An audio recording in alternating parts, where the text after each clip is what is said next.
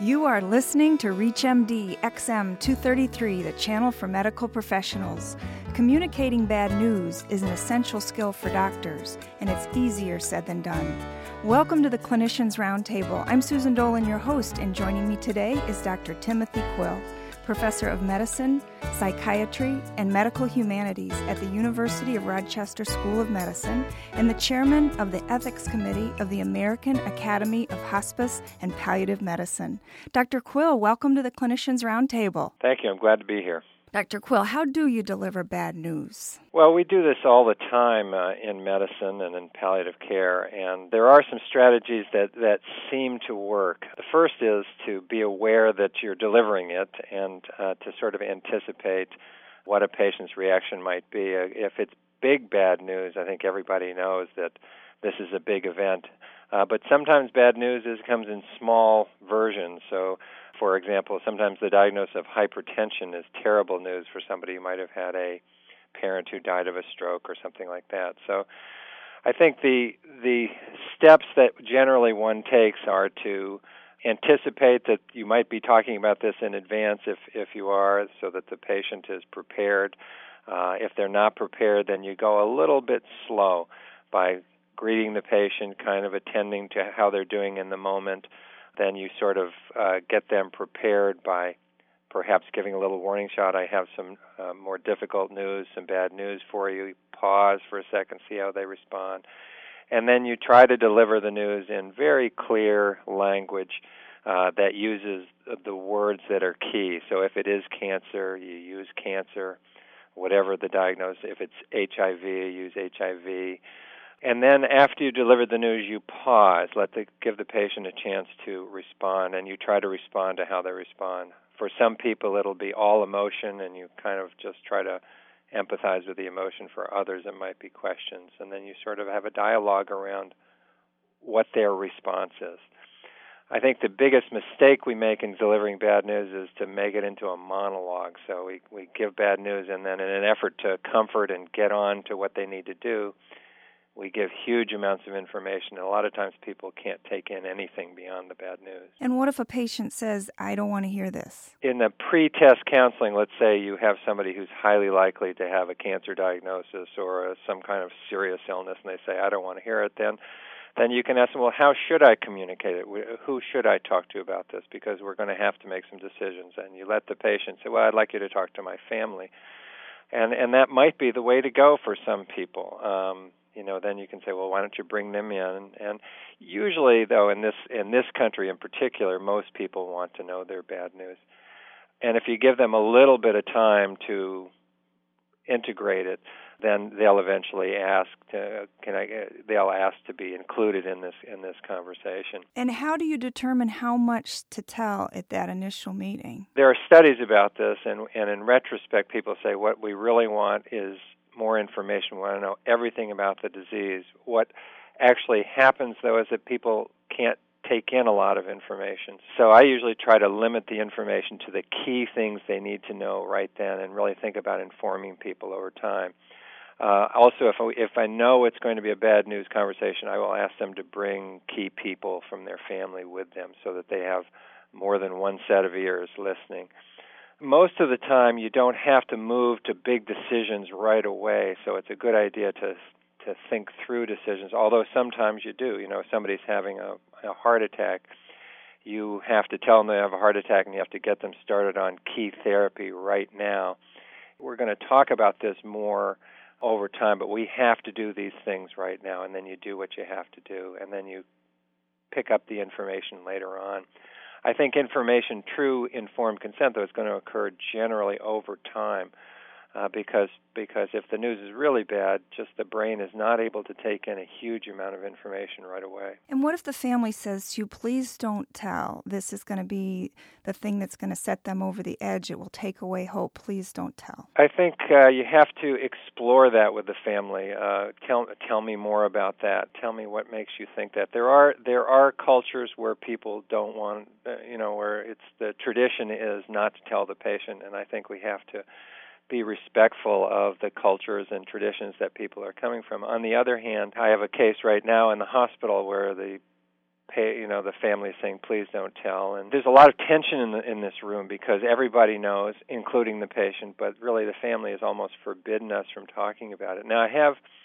i said if the patient asks me directly i will have to tell them and i've given this pa- this particular patient opportunity to ask and he said he said he really hasn't directly asked uh, so we still are working through this process and i think i think we try to work that through most of the time people eventually want to know, and most of the time uh, getting that elephant out of the room and getting the conversation in the room is is a good thing, but not always. And what's your best advice for assessing how much you're going to tell in that first conversation? Watching the nonverbal and the verbal responses is the way to go, uh, and so I try to follow the patient's lead uh, to some degree. I also my I have to follow my own lead about what are the absolutely critical things to discuss right now. Do things at the end of this visit have to happen right now, or do we have time to think this through? If we have to get things done right now because it's critic timing is critical, I will push those parts of the agenda after I've had a chance to respond to however the patient responds. On the other hand, if things don't uh, don't have to be done right now, I'll follow the patient's lead. A lot of patients want to get on with what they have to do, but others will be just reeling from this. So I think you respond to the emotion you try to have it be a dialogue. You give information in small bits. You let the patient respond to each bit of information. Uh, and then you try to make a plan at the end of this for what are the next steps. Now, the next step might be to have the family in for a more in depth discussion, or it might be to go and have certain tests done, or it might be to start treatment the next day. You don't really know what it's going to be. One of my rules is if it's been all emotion, during the interview, I will plant a seed with the patient family. You know, you're going to have a lot of questions about this when you go home. So try to engage their left brain to try to think about this. If it's been all questions, I suggest to them, you know, you may have a lot of feelings about this when you go home, and that's okay. You can we can talk about those next time. So usually, eventually, they need to deal with both sides of this, the emotional side and the cognitive side, to really make sense out of it over time. If you're just joining us, you're listening to the Clinicians Roundtable on ReachMD XM 233, the channel for medical professionals. I'm Susan Dolan, your host, and joining me today is Dr. Timothy Quill discussing how to communicate bad news. Dr. Quill, let's role play so our listeners can see how you would respond to questions from a patient during a bad news discussion. Let's say you've just let me know my diagnosis is pancreatic cancer. Dr. Quill, why didn't you catch this earlier? Well, I certainly wish we could have caught it earlier. Um, you know, but on, unfortunately, with pancreatic cancer, it's almost never caught early uh, because it doesn't show itself until very late. Uh, so even with intensive screening, it's very hard to catch pancreatic cancer early. Why me? Uh, a lot of people have that question, and, and it's certainly a reasonable question, and, and I and I don't have good answers uh, for that. You know, it's, uh, what are your thoughts about uh, why you? Next question: What would you do if you were in my shoes? Let me step out of role for a second. Let let's say I do. Let's say it's very advanced pancreatic cancer, and that there aren't easy solutions solutions to this. And I'll go back into role and say, well, I, you know, I'd have to think that through. Um, my sense is, if it, with the degree to which your disease is spread, is I'd want to find out a lot of information. I'd want to find out what the options are, but I also wouldn't want to get into treatment that really wouldn't help me. So what I'd suggest we do, and what I think I would do, is let's get some more information about what the options are, and then we'll sit down and really try to think through them and, and see whether any of these treatments have some real hope for you, or whether the best thing to do is to take a more conservative approach and, and really just work on keeping you comfortable and finding as much uh, meaning as we can during the next phase of things. Thank you. Obviously, these are emotionally charged questions and situations. So, how do you advise a busy medical professional? How much time should this take? What kind of environment? Who else should be present? I know everybody's busy now. Uh, on the other hand, if you really are delivering things like the last role play, a new diagnosis of pancreatic cancer, I think it is a good idea to uh, both get yourself prepared a little bit and, and give a little bit of extra time. Although my experience is that it doesn't take a huge amount of time to do this, but it might. So again, I, I think uh, if you're having to deliver really bad news, doing it at the end of the day when perhaps you can extend the visit a little bit if you need to, is a good idea. I think having family members come in is a good idea, uh, so that everybody can hear it. Otherwise, you're going to be ha- you're going to be seeing them at a later date anyway, and having lots of phone calls. It takes some time. I think it's much more uh, and uh, emotionally challenging than time challenging, though, uh, because I think the amount of information usually at that first visit is not a lot. The amount of emotion is very strong, and the amount of reactivity is very strong. And has any particular patient influenced you in the way you communicate bad news now? I try to not have a, a stereotypical view of what's going to happen.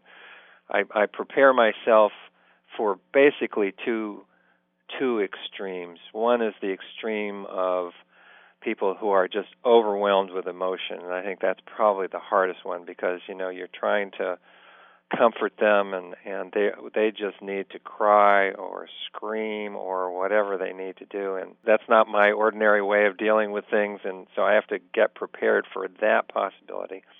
And then the other possibility is the people who just want lots of information or the or who are at you with a why me or why didn't you catch that earlier? If if if it is an issue that of something I might have caught earlier I need to think through what what happened and try to be as frank as I can and if they want to know information about whatever the disease is, I, I need to sort of get prepared on that. So if it's a disease I'm not familiar with, I might have to read about it more so I'm at least know the basics of what needs to be done. I don't have to be a, the world's expert at everything because I think people can see the world's expert if I'm not and talk to them.